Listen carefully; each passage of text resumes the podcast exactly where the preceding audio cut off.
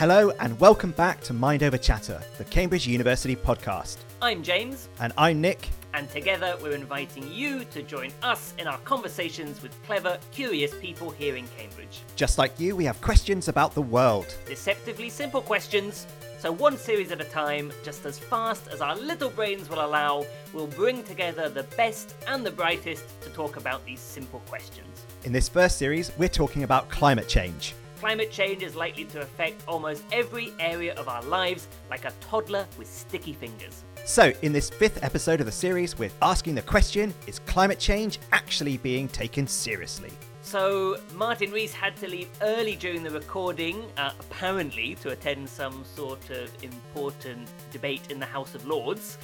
Um, so, we've had to sort of sprinkle some of his contributions throughout the conversation.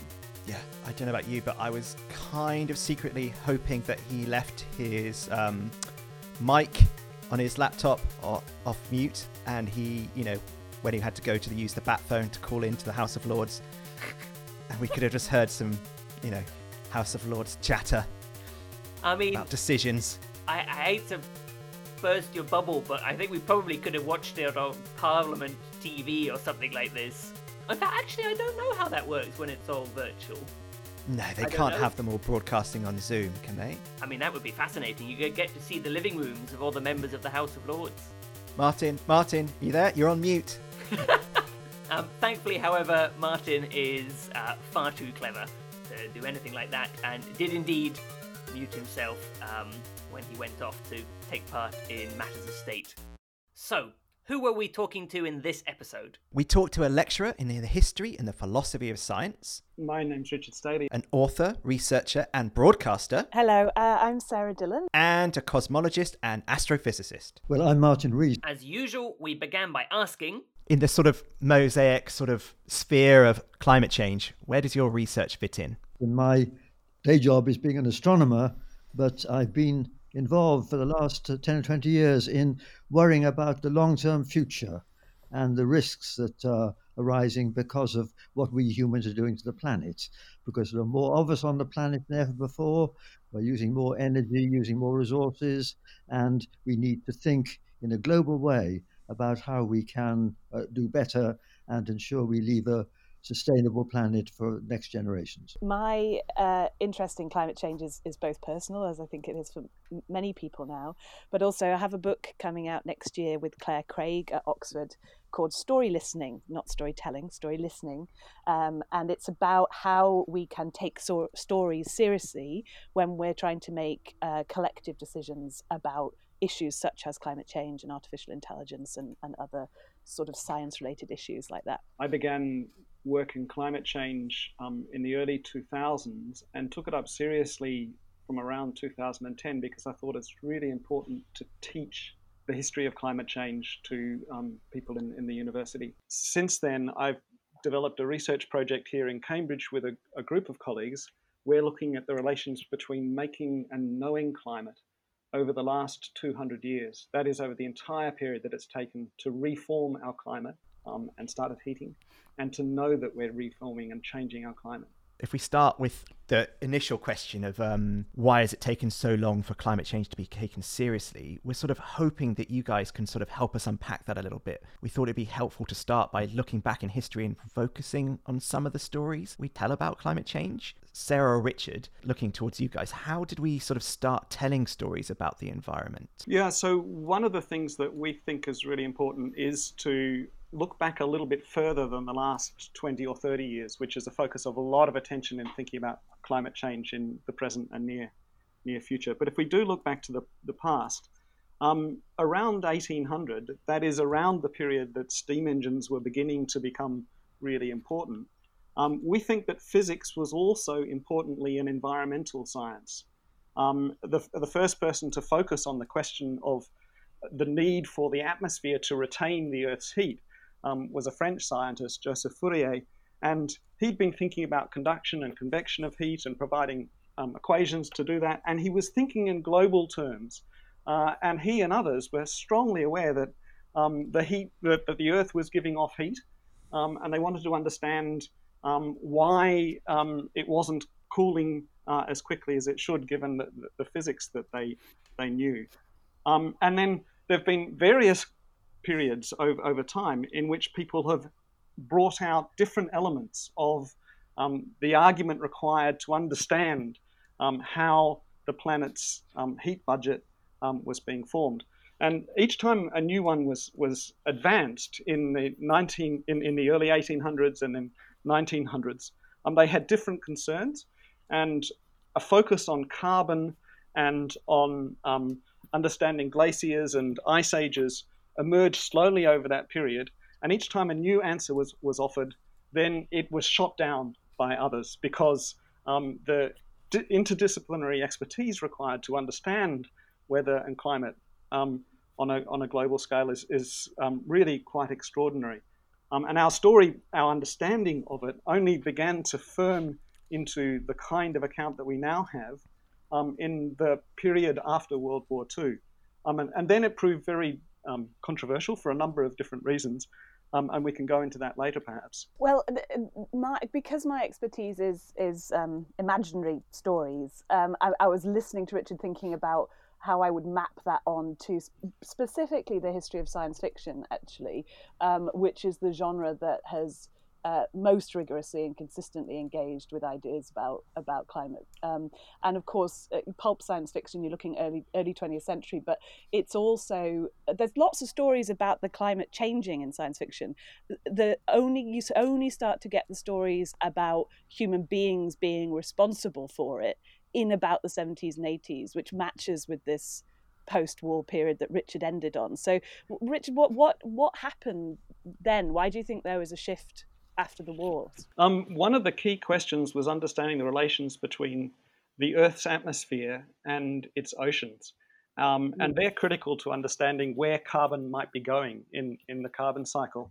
And it was in the late 1950s that people realized that um, the oceans weren't taking up all, all the carbon um, and that uh, there would be uh, a likely problem um, and they began, scientists began focusing on that as a major issue from then. And around the 1970s, they really started to argue that we might need to worry about global warming. Um, but at the same time, people were worrying about the possibility of global cooling with lots of particles in the air and, and, and the like. So it was a, a fraught question. Um, and as different uh, elements were, were developed, one of the remarkable and interesting things is that um, uh, governments and states found it too economically and socially um, critical to feel that they wanted to go it alone. Um, and the move towards the Intergovernmental Panel on Climate Change that came um, around 1990 was in part because America didn't want to take sole responsibility for a problem that they began to see lo- looming. Seeing as we're talking about stories, what is the sort of purpose of a story? Like, can you break it down? How do they work? uh, well, the whole of our new book is structured around the function of stories, so I should be able to answer that question. Um, so, obviously, you can divide um, stories. There's two ways in which they, they work, and and there's um, posh words for that. There's the um, hedonic and the eudaimonic. So they can give pleasure, um, or they can give wisdom. And we often focus on the first one. We often focus on just stories as being entertaining because we we all love that, um, and that can actually mean that we forget that stories are a form of thinking and that they're a form of knowledge, and also that they're incredibly powerful. I think I think their power, particularly their pers- persuasive power, is now much more recognised given uh, things that have happened in the in the West over the last sort of five years or so. Um, but that shouldn't detract from the ways in which stories can serve to offer us insight and understanding into different people's points of view. Um, I absolutely do not think that they make us more empathetic, but we can argue that in a different podcast.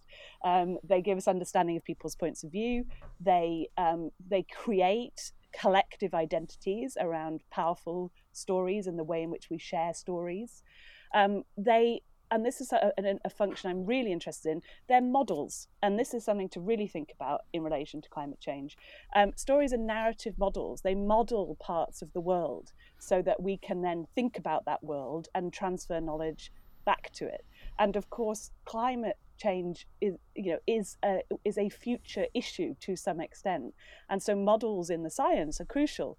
Um, and how might it be productive to think about na- narrative models helping us here as well as scientific models? Um, and the last thing that they do is they help us anticipate the future. So every decision that we make is dependent upon thinking about the future and anticipating the future. And stories are absolutely crucial in helping us do that. You mentioned um, climate fiction earlier. No, I didn't. Right. I very much didn't mention climate fiction. I don't use the word fiction uh, on on purpose. So, uh, and this is something to re- to really be very careful about. So, because um, uh, there was a wonderful uh, special issue on climate fictions um, uh, in the journal Paradoxa this year. And there's a very good essay, and forgive me because I, I, don't know the author and therefore I can't recall the name, but um, who makes the case, and it's a case we make as well. You know, climate models are fictions. And that is not to say that they are not true, that they don't contain truth but they're about the future and we can't we cannot know the future. Therefore everything about the future is is in some way fictional. So the and the word fiction becomes very problematic because we think about fiction as things that aren't true. Um, but stories might be made up they might be imaginative but that doesn't mean they don't contain truths. So I, I, find using the words fact and fiction in relation to stories very unhelpful, actually, especially in relation to climate change. And I think if you took that up in thinking about the way that modelers approach the future now, they do so in terms of scenarios and yeah. often in terms of working out what kind of scenarios would enable us to, say, reach a point where we don't go over two degrees centigrade rise in, in temperature. Um, and if one thinks about all the different ingredients that have to go into those scenarios, only part of it is the physical understanding of the Earth, its atmosphere, and, and the relationships there. A great deal of it is to do with social and economic facts and industrial growth in different places and where resources come from and the importance of transport and so on. So, understanding all those relationships uh, is very conjectural and difficult, um, and it requires people to work together from, from many different perspectives if I can if I can turn to Martin at this point. So I'm curious, Martin, what you feel about this idea of models, for example, as fiction. So how do you think about models which you might have used or discuss in a scientific context? Do you think of those as as stories, as fiction, as narratives? Well, they're not very reliable if the input is unreliable. So you've got to get the best data and have a good understanding. And you don't always have either of those things. So, for that reason, we don't really uh, have 100% confidence in any of the uh, uh, projections we make of the future.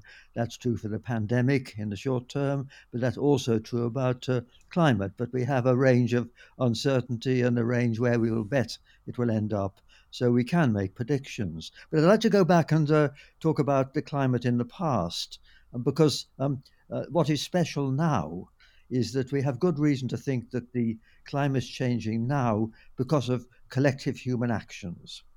The climate's been changing all the time through geological history. Um, in fact, the last 8,000 years are unusually stable. There's evidence for, for, this. Um, and the ice ages and all that, which we understand. And um, to take one local example, I don't know if you've been to the um, Sedgwick Museum in the university. Uh, there you will find the Barrington hippopotamus. This is a, a, um, a, skeleton of a hippopotamus which lived in Barrington, a village near Cambridge, and that indicates that the climate certainly has changed over time, hundreds of years. It's a great example. And uh, and so everyone knows uh, that the climate has changed, and uh, that is um, uh, due to various astronomical effects we understand. But what is special now is that uh, there is an effect that we understand very well, uh, which is causing the Earth to warm up. And it's because carbon dioxide is being produced by burning fossil fuels. And this um, um, allows light in from the sun.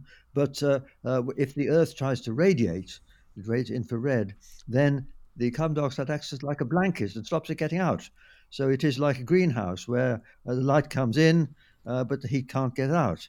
And um, this was first uh, realized at the end of the 19th century, um, but only uh, in much later times has it been studied in detail, and only in the last 50 years has it been happening in a serious way because there are more of us and uh, far more fossil fuels are being burnt. So it is something which is modern, and uh, as you say, we can model the future, but what happens depends very much on the amount of carbon dioxide that we produce by burning fossil fuels. Um, and of course, this leads to the politics. How are we going to persuade people uh, to think long enough term to actually ensure that the world doesn't get into some runaway heating phase?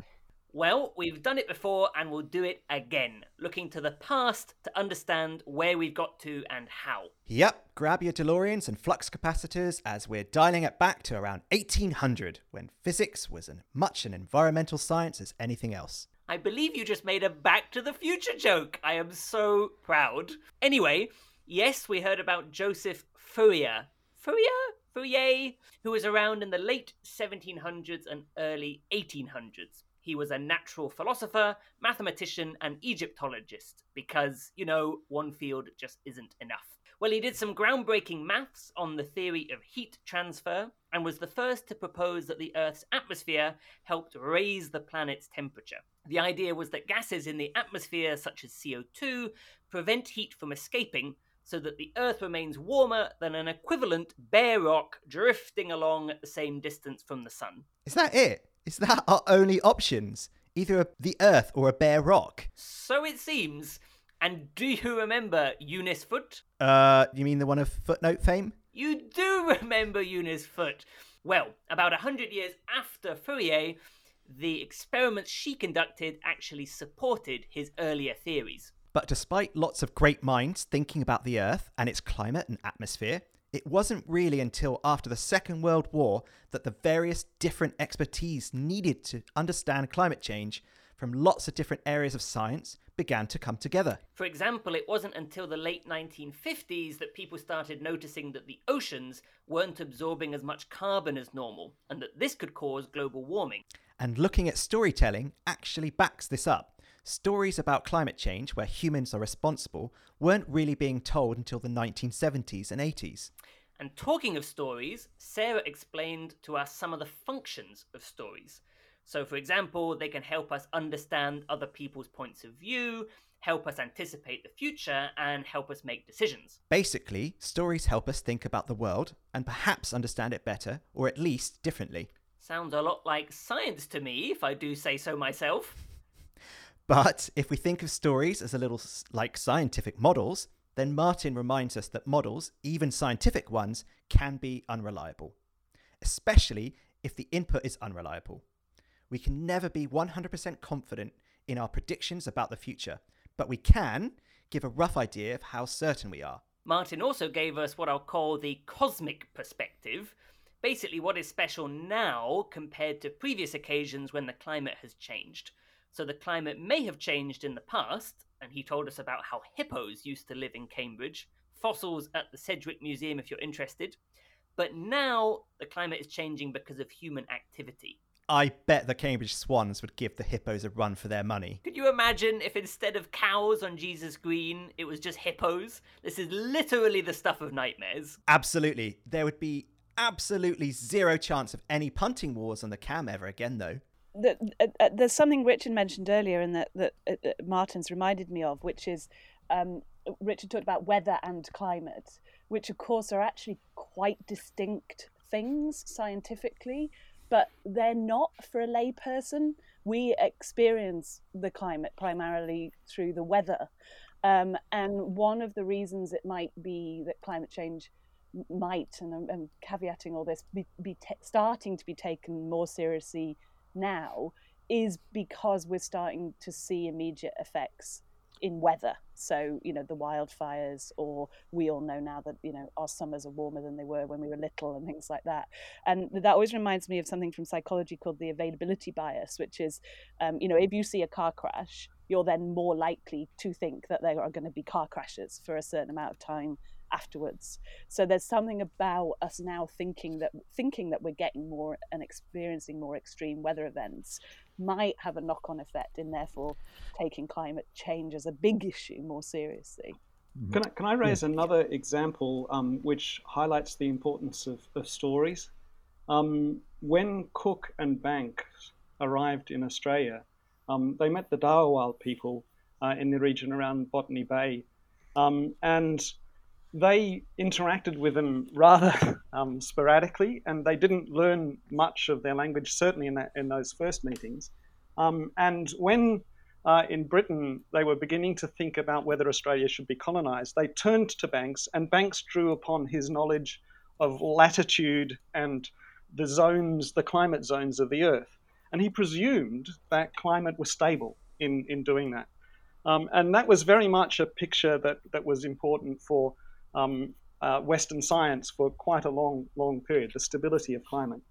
Um, but if he'd been able to talk to the Dharawal people, as people have done recently, they would have discovered that those people have in their oral traditions both stories and myths that describe a period when um, the cove that they had sailed into was in fact a swamp um, and was unnavigable uh, and was a site where two different rivers um, met and um, flowed in, in, through one swampy area.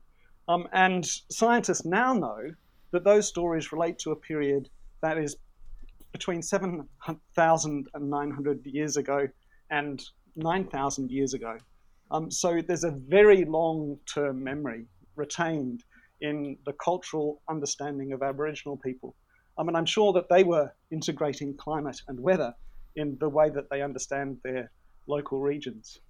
Mm-hmm. Yeah, absolutely. Indigenous stories are so important here. There's a there's a wonderful novel by Alexis Wright, who's a, a Australian uh, novelist called Black Swan, um, which is um, which is just phenomenal and fascinating on climate change. Um, the the climate refugees in that novel are, are all the kind of white Westerners who have been sort of forced to take to the seas.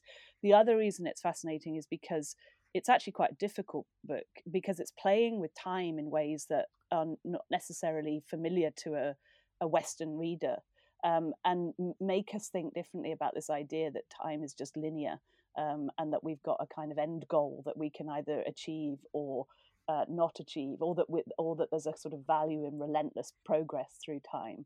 So I'd really encourage people to to try that, even though I think it is a a really a really hard book. I know Richard, you sort of touched on this a little bit earlier, but thinking about um, storytelling again, how do sort of stories differ? How does storytelling differ across the world? Well, I think one of the things to bear in mind there, as the example from Australia shows, is it depends a lot upon the particular conditions in particular places.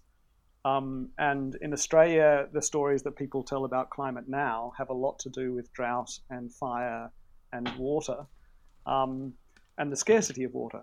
In, in Britain, uh, stories about climate change are much more likely to center upon um, storms and floods and um, the difficulties of, of, of, those kinds of climatic phenomena.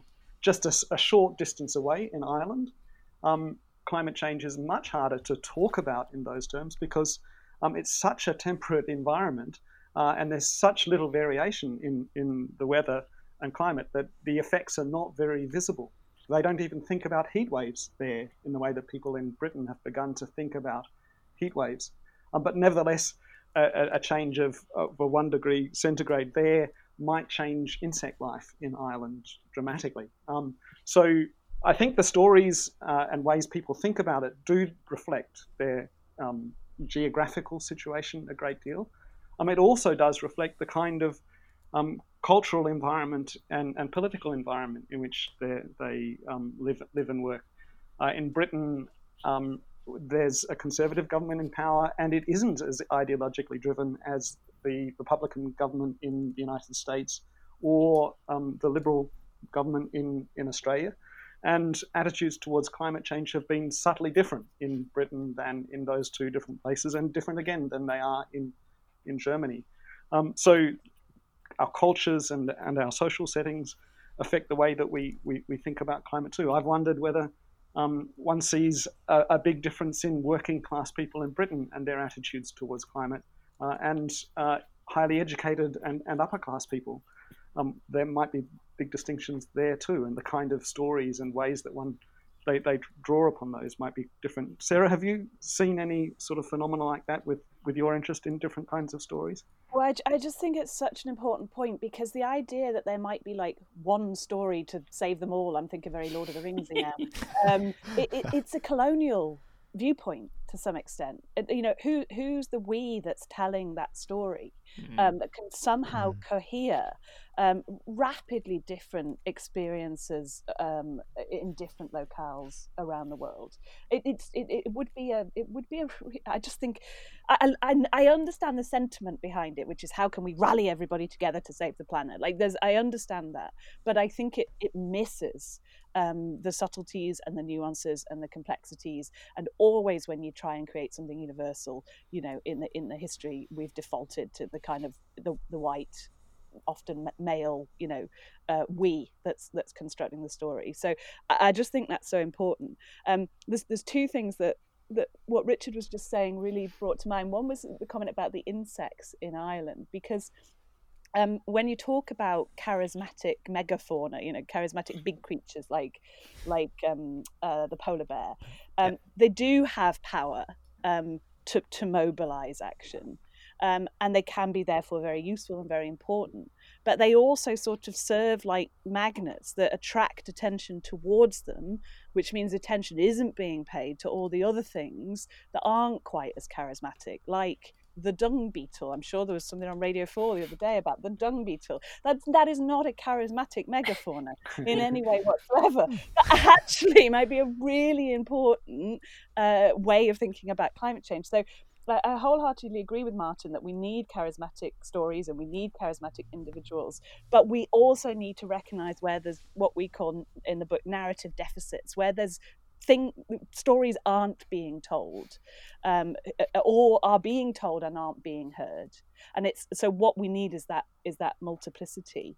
Um, the other thing that richard said that that that made me think about different regions is the way in which climate change is manifesting in stories um, is slightly beginning to change. So um, any story that assumes a future where the climate is the same is about climate change, but it's assuming that nothing's going to go wrong.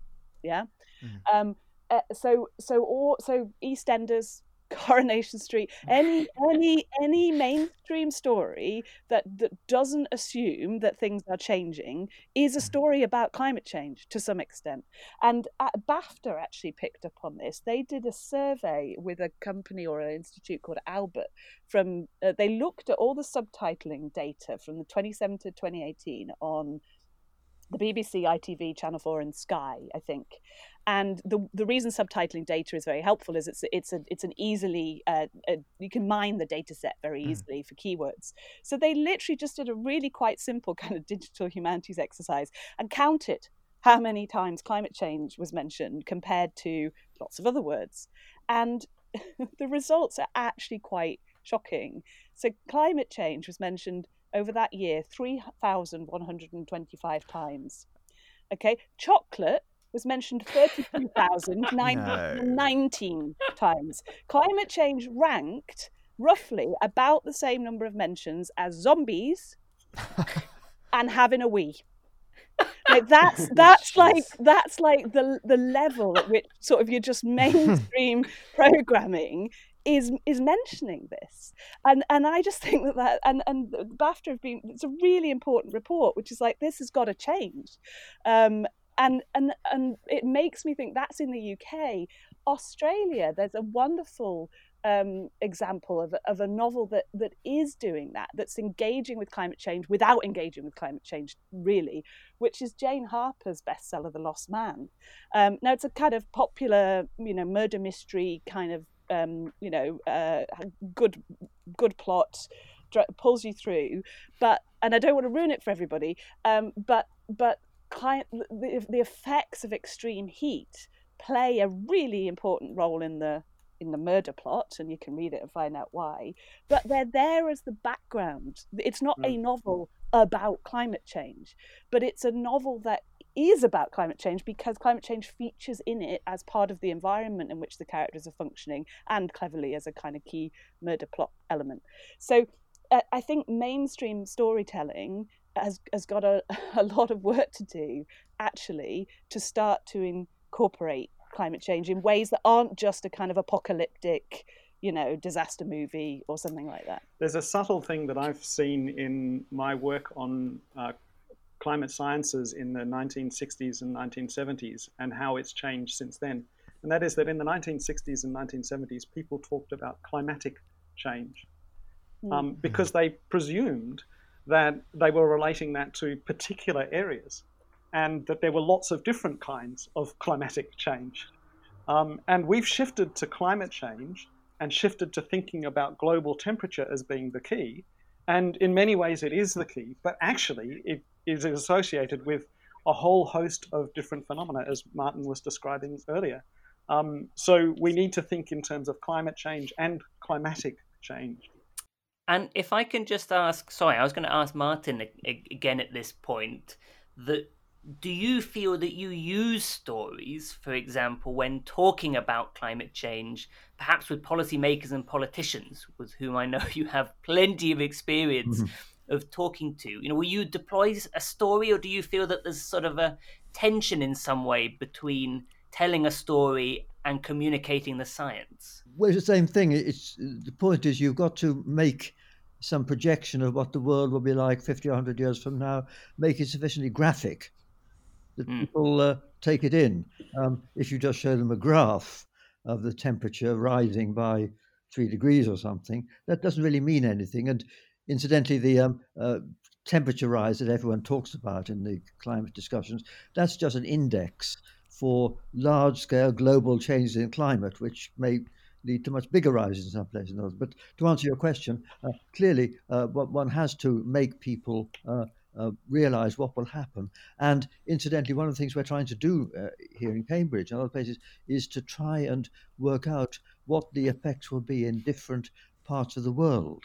Hmm. Climate change, hmm. because um, uh, what matters to a politician is will there be a, a serious drought uh, more frequently in my country, or uh, what will happen to glaciers and all that? What about the water flow? So it's really very, very important to be able to bring down uh, the scale from the global scale uh, to something which really matters to people and which can really be protected against. I think that's really important, and um, it's also notable that uh, prominent climate scientists have often written with their grandchildren or children in mind. One major example is is Jim Hansen, who was so important in raising um, the question in 1988 and 1989, who um, in 2009, so 20, 20, years after beginning that, that kind of work, wrote a, a book called Storms of My Grandchildren. Um, hmm. and Michael yeah. Mann is another climate scientist who's written, in fact, a ch- children's book to try and convey the issues that are important in, in his field. Yes, and to give another example, my good friend Chris Rapley at London, he's given a sort of a, a stage show called uh, 2071, he chose mm. that date because that's mm. when his uh, grandchildren will be the age he is now.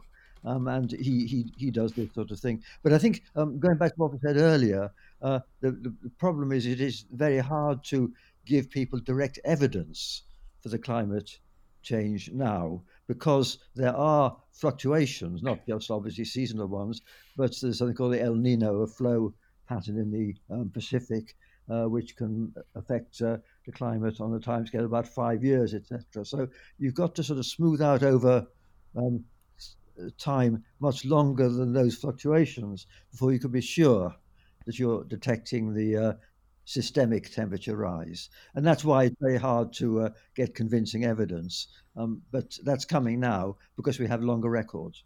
That was a big issue when um, James Hansen, Jim Hansen, raised his, his question. And one of the interesting things about that period in, in the 1980s, later 1980s, was that he was ready to go with a balance of judgment um, and to say, we, we don't know for sure, but it's so important that we should um, take steps now given the consequences if it, it, it does turn hmm. out to be true.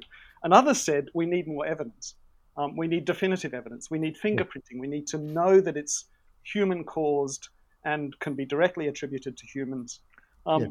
And mm-hmm. that, um, in fact, in a way, delayed uh, action being taken in, in, in many different places. Well, that's right. There was reluctance to take any action because uh, it was very uncertain. But of course, even now, of course, um, what we don't know is um, how big the effect is. There are still some uncertainties in the science. Um, but the way I would put it is that the um, the most likely scenario is pretty bad, but there's a five percent chance of something really, really bad, and there's a stronger motive for action in order to eliminate the really, really bad consequence than there is to eliminate the uh, um, uh, the more likely consequence. So it's the what's called a long tail of the risk, the small chance of something really, really bad, which is why we need the insurance premium now, and why we really should be prepared to make some sacrifices necessary now in order to remove that possibly colossal, irreversible risk from our grandchildren who may still be alive in the early 22nd century. It's so refreshing, Martin, to hear a scientist talk about the uncertainty in the science because uh, uh, this is so pertinent, I think, to, to climate denial, particularly as it manifests in, in the states, um, which and which is kind of a almost a result of a sort of fault on both sides of digging in on certainty. You know, it's absolutely not going to happen. Um, or it, or the science is absolutely fixed. I mean, Al Gore's, um, you know, uh, um, oh, I've forgotten what was his big film called. Um, Inconvenient Truth. Yeah. There we go. Yep. Like, you know, he says in that, you know, the science is finished almost. The science mm. is certain. We know this, and and um, the, and actually the the story, and uh, forgive me for mentioning this, but the story that explores that most interestingly is actually Michael Crichton's State of Fear, which is uh-huh. which is derided as a as a climate denial novel and has rightly been taken apart in terms of the validity of its scientific evidence, mm-hmm. mm-hmm. but actually as a model of the politics of, of truth and certainty and uncertainty in relation to climate change is fascinating and brilliant.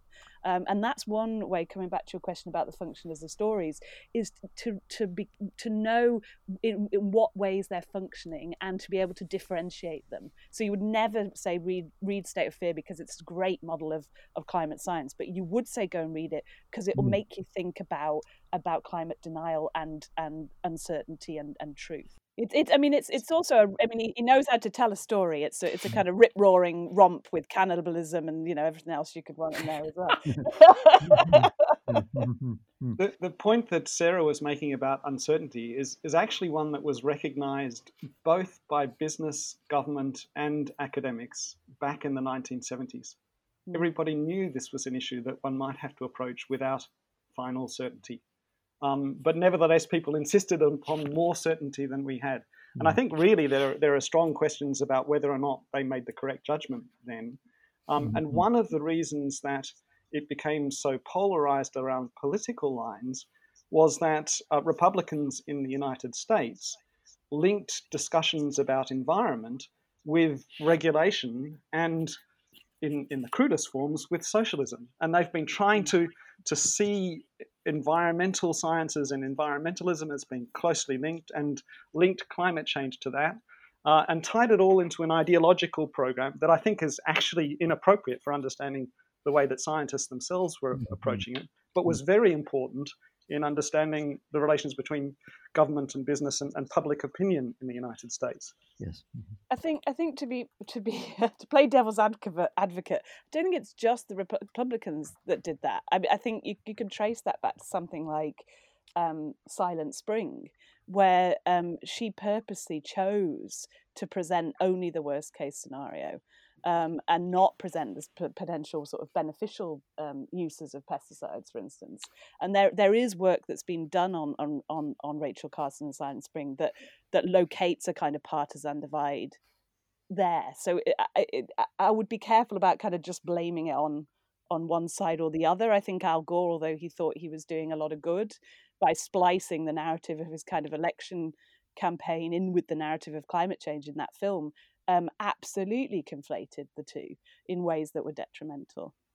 Yeah, I'm not actually. Um, I, I, agree with you. One doesn't want to um, take it simply down partisan lines, but um, I think empirically, you can see that many of the early critics of climate science uh, were in fact approaching it on political and economic grounds, and were in fact integrated into um, Republican decision making, and um, were put on committees uh, by Republican um, uh, uh, presidents.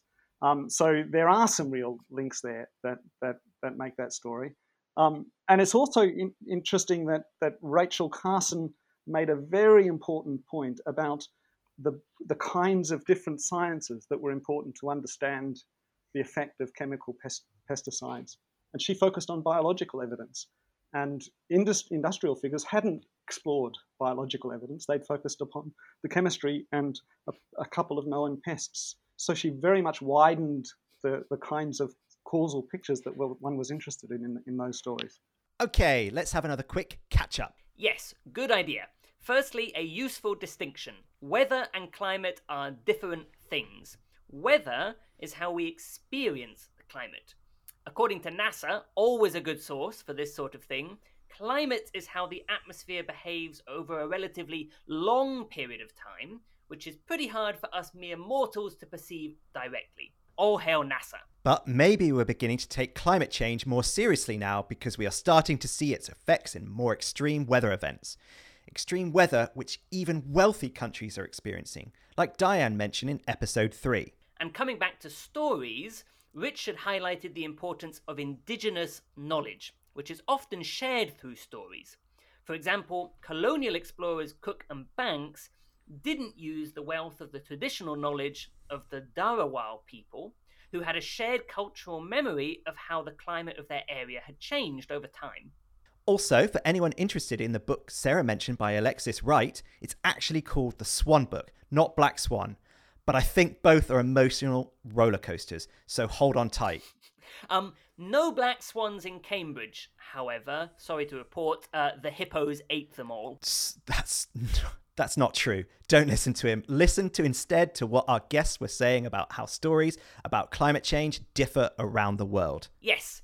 So, for example, in Australia, it's all about drought fires and water scarcity, whereas here in the UK it's about storms, floods, and too much water. And it's not only the geographical setting which affects us, but also the political and the cultural setting. For example, the difference in attitude towards climate change demonstrated by the UK's Conservative Party and the Republican Party in the US. Channeling Tolkien and all things Lord of the Rings, Sarah reminded us that there can't be one story to save them all.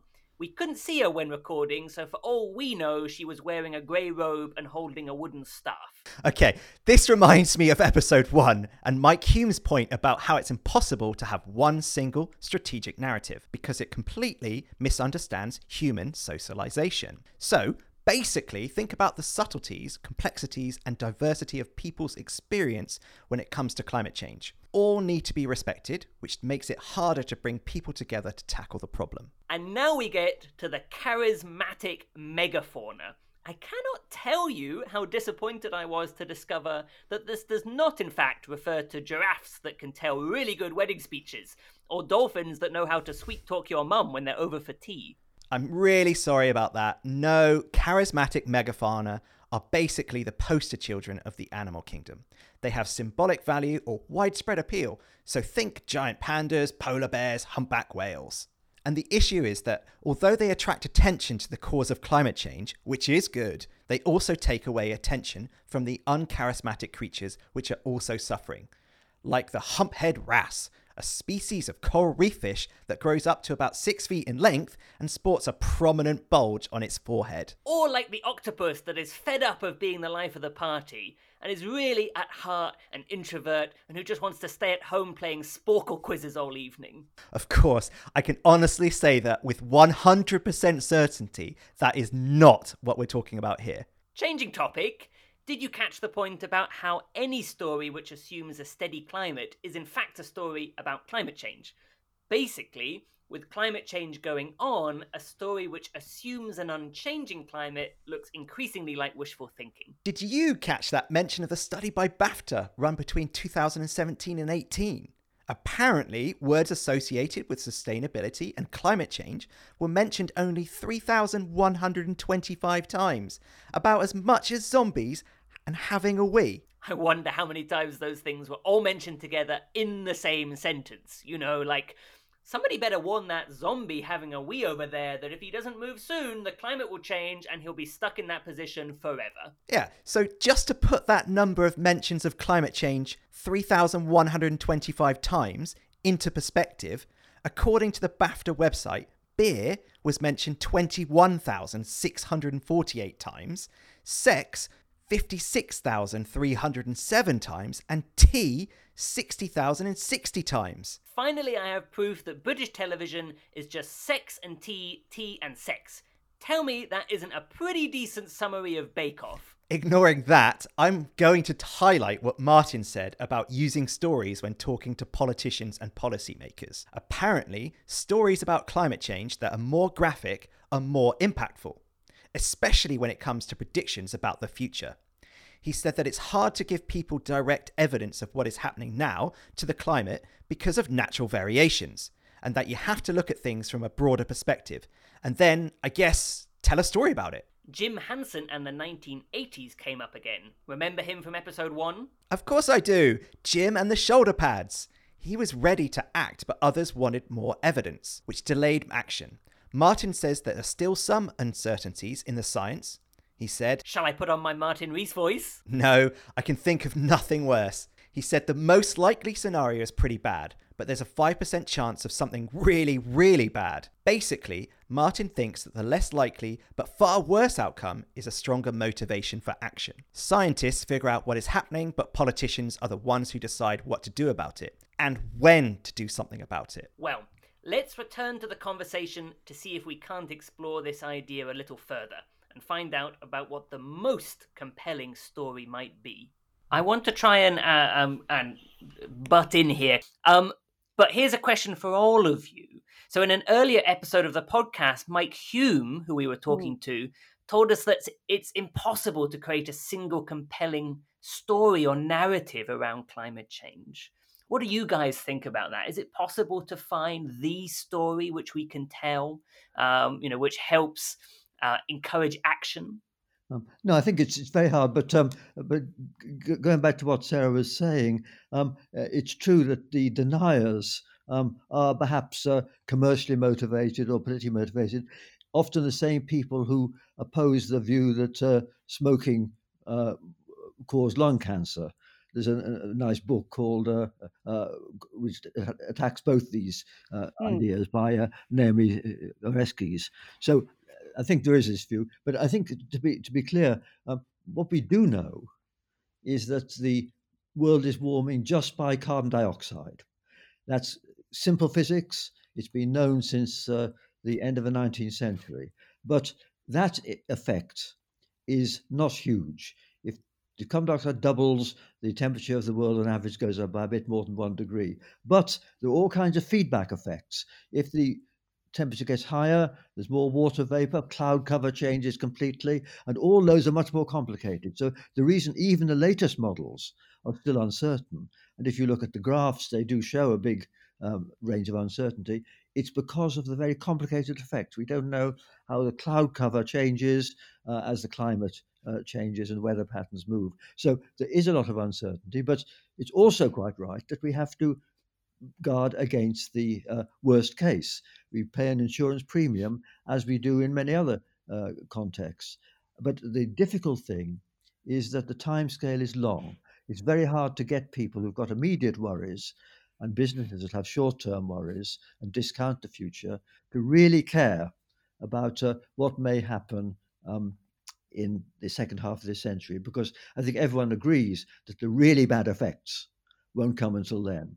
There'll be some bad effects, more extreme weather, etc. That's already happening. But the really bad and the possible irreversible effects, things like starting the melting of Greenland's ice cap, which would go on for centuries, that sort of uh, tipping point may not happen for more than 50 years. And to get people to care now about doing something to reduce the chance of such a catastrophe is a big ask for politicians. Sarah, what do you think here, perhaps, about this idea of trying to, you know, find or create the story or the narrative which might compel some of that that action, perhaps um, in the policy community, like like Martin was talking about?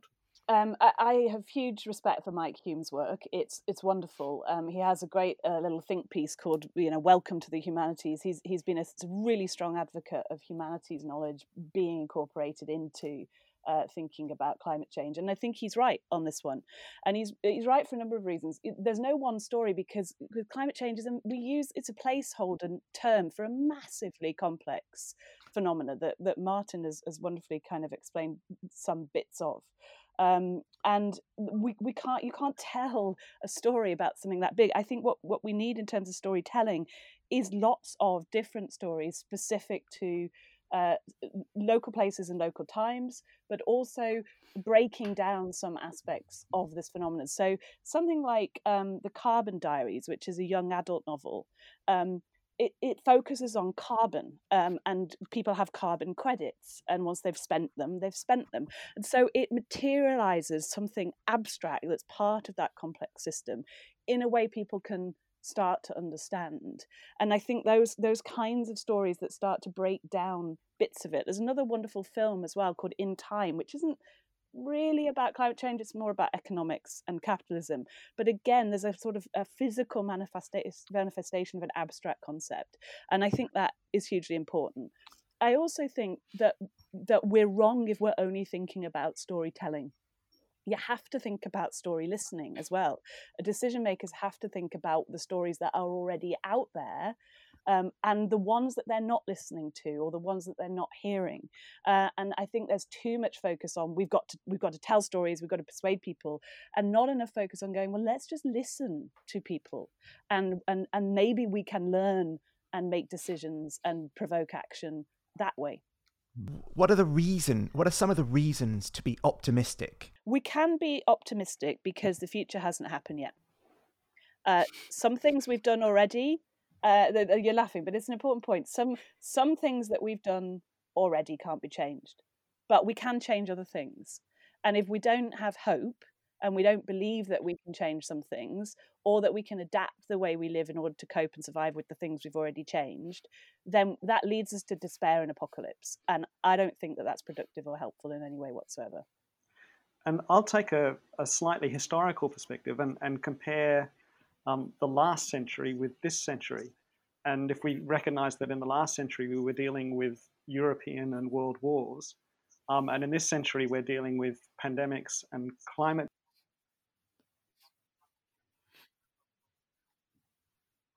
In fact, in some ways, um, we're facing a slightly rosier picture than being at each other's throats.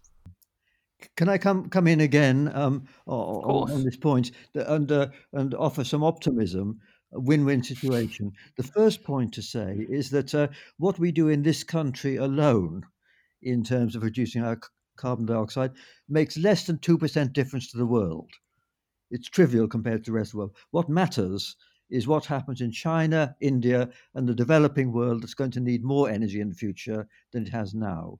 So, what we really ought to be doing in this country is noting that although we are less than 2% of the world's emissions of CO2, we're more than 2% of the world's clever ideas. And so we ought to have a, a grand program to do all we can to develop more efficient uh, ways of growing food and of getting carbon free energy uh, for ourselves and for the developing world. Because in India, uh, they now get energy by uh, smoky stoves, burning wood or dung in their homes, very unhealthy. They're clearly going to build lots of coal fired power stations um, as they need more energy as they develop. But uh, if uh, clean energy comes down in cost, so they can leapfrog directly to it, just like they've uh, leapfrogged directly to mobile phones and never had landlines, then of course uh, they will become carbon free uh, as well as us. And that's what really matters. So I think the most inspiring goal for young scientists and engineers now is to try and do research and development so that we can provide clean energy, not just for ourselves, that's a trivial matter, but for the uh, developing world. That's a very inspiring goal, I think, for young engineers. I think that's absolutely right. And um, the point about India is, is an interesting one because uh, one of the reasons that Australia is performing so poorly in, in terms of cli- uh, adapting to climate change is Australia is very interested in selling its coal to places like India. India and China. Mm. Yeah. I'm just going to quickly jump in here. Um, we started at the beginning asking a question Is climate change actually being taken seriously now? If so, why and why not? Well, I think there has been a shift. I think the uh, big shift in the last couple of years has been that big business starts to take it seriously. Um, the divestment campaign I think has been very helpful. It certainly caused the uh, the shares in the big oil companies to plummet uh, and to make them feel they've got to uh, change the focus of their activities. And so I think there has been a change. And uh, I think um, um, the US, which has been a big impediment, of course, in the last four, four years, when hopes will be more positive under the new regime. Um, so I think there has been some change. And um, uh, let's hope that we in the UK can uh, help to push it along. But I, I really think that the win-win situation of, uh, of redirecting R&D uh, so that we uh, prioritize getting clean energy, that should be an attractive goal. And also, uh, I think, can I make one other point that uh, it's not just scientists who can make these cases, it's got to be charismatic individuals. Um, let, let, me give an example which uh, uh, um, struck me very much. Um, Mr. Michael Gove is not a very enlightened politician, but you may remember that he, um, as Minister of the Environment, he introduced legislation to um, uh, ban non reusable plastic drinking straws and similar things uh, because of pollution of the ocean. And he only did that because um, uh, he knew that the public had become aware of this issue. And they become aware of it not because of politicians, not because of scientists, but because of David Attenborough's Blue Planet programs, showing the um, albatross returning to its nest and coughing up for its young not the longed for nourishment, but uh, bits of plastic. That's an iconic image for um, ocean pollution, just like the uh, polar bear and the melting ice floe is for climate change. And um, Gove knew that he would not lose votes by doing this. And so we've got to uh, engage the public. And I think the um, uh, uh, charismatic people like David Attenborough can do this. And I would also say religions can. Um, uh, the um, uh, papal encyclical in 2015 uh, before the Paris Climate Conference had a really, really big effect because the Pope has a billion followers in Latin America, Africa, and East Asia. And it was far easier to get consensus at that conference because uh, the Pope had got a standing ovation at the UN and everyone thought that the environment mattered. It's the first time a Pope had said that the non human environment matters and it's not just there for humans to use. And so I think charismatic figures like that can make a difference. So I do think that there may be a big sea change in that uh, if we get more people like that and big business as well, uh, then there can be a gradual shift and a willingness to um, uh, redirect our technology. I, I, totally agree. I think there's another group that we, we should bear in mind as well, which is young, which is young people. Oh, yeah. Um, well, of course, yeah. um, we should welcome the uh, uh, the campaigning by young people, um, and it's understandable that they're often 30 years ahead of their of the, uh, their elders because they'd be alive at the end of a century. And um, uh, well, I was on, on another panel just uh, just yesterday uh, talking about students, and I and I, am very old, and um, I was campaigning for C- CND, um, anti-Vietnam War, um, anti-apartheid, and things like that, and um, all those things are now thought absolutely right. And similarly, we ought to realize that what the young people are campaigning for um, is perhaps more far sighted than what the older are doing. And so we should encourage them. Rich and I both being very polite. Who wants to go first? very quiet. I thought you were just avoiding the question. so, as a historian, I would say uh, we've been asking that question for 70 years. Um, and we've not yet been able to answer it fully, and we're still not taking it seriously enough. Yeah, I, I would come at it as a kind of both and response. Um, again, you have to break it down. who who's taking it seriously? So you know you could say that that policymakers and governance is taking it seriously. You know, COP26 is meant to be happening in um, the UK this year, has been postponed to next. We've got the Paris Climate Agreement. Um, uh, Martin's already mentioned that industry is starting to take it more seriously due to um, both pressures, but also just a simple recognition that you know if you want to sustain your business, you're going to have to figure out how to um, make it you know more environmentally friendly. Uh, an example is you know air, aircraft fuel has actually become much more um, environmentally friendly and efficient over the last ten years or so, and, and there's a huge amount of research and development about how to fuel airplanes differently. Then you've got our individuals taking it seriously, and that you would have to break down by by region and locale and race and class. Um, and then you've got our, you know, our stories and popular narratives taking it seriously. So it, uh, uh, it's a very academic answer, isn't it? Which is you've got to break down the question. But I really think you do um, yeah. because it, because it's so important that we start to break it down and we start to think how, how we can target all these different areas and different ways in which all of those different areas can be uh, leveraged or encouraged or, or, or listened to um, to move towards a collective uh, taking seriously.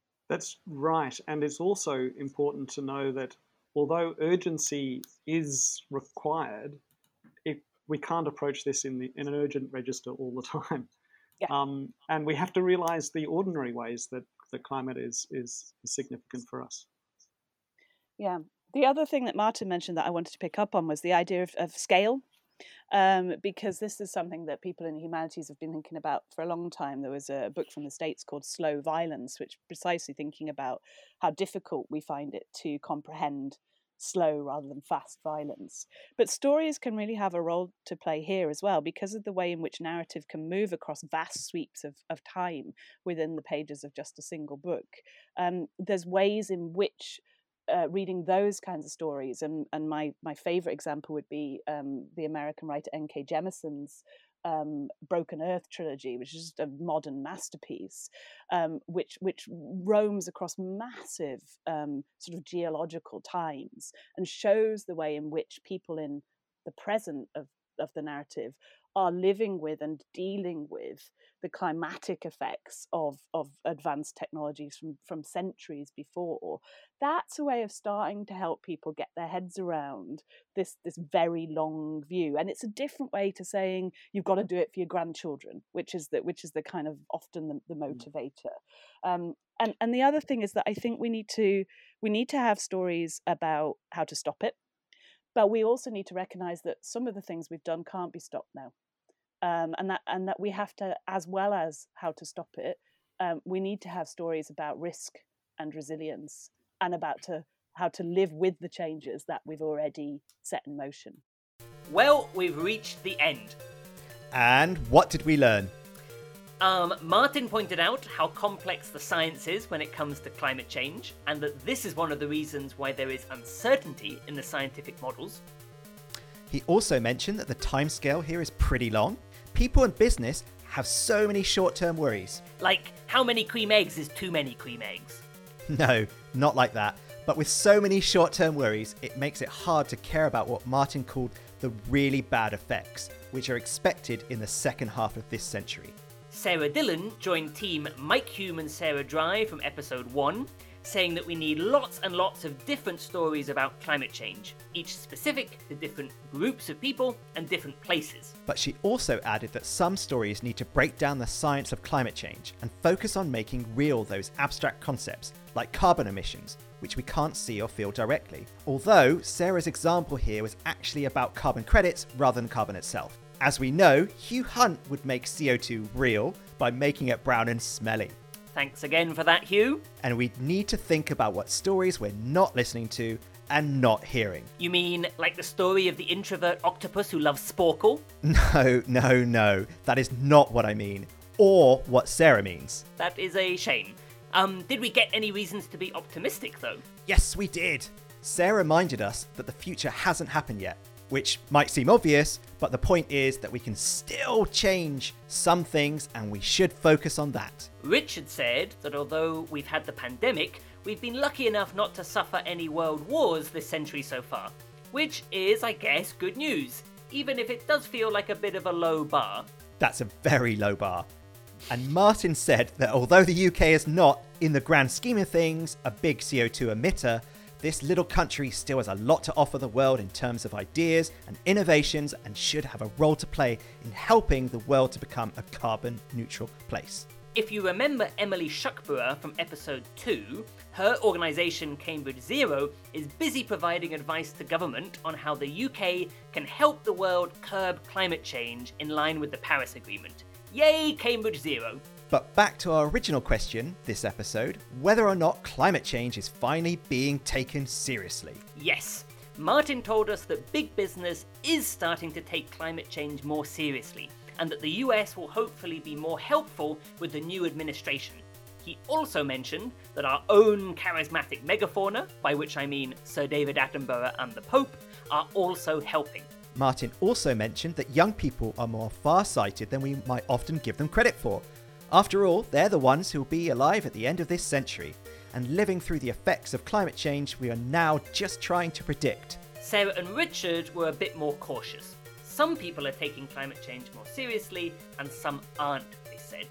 But they do suggest that the stories we need to tell should focus on a mixture of things how to stop climate change, the risks it creates, and how we can be resilient in the face of all this potentially dangerous change. Well, not only is that the end of this episode, but also the end of the series. We've enjoyed ourselves immensely putting this series together, and we hope you've enjoyed yourselves listening. Yes, so in the anticipation of our next series, please like and subscribe to Mind Over Chatter on Apple Podcasts, Spotify, Amazon, or wherever you get your podcasts. Make sure to leave us a review, A really, really, really good one. and don't forget to tell your friends, family, the members of the local bowling club, and all three of the ghosts of Christmas past, present, and future. Just tell all living things. A huge thanks once again to our guests, Richard Staley, Sarah Dillon, and Martin Rees, and as ever to Naomi Clements Brod for the incredible production and general lurking. Music was by the extremely talented Carlo Ladd, and artwork was by the equally talented Alex Sadler.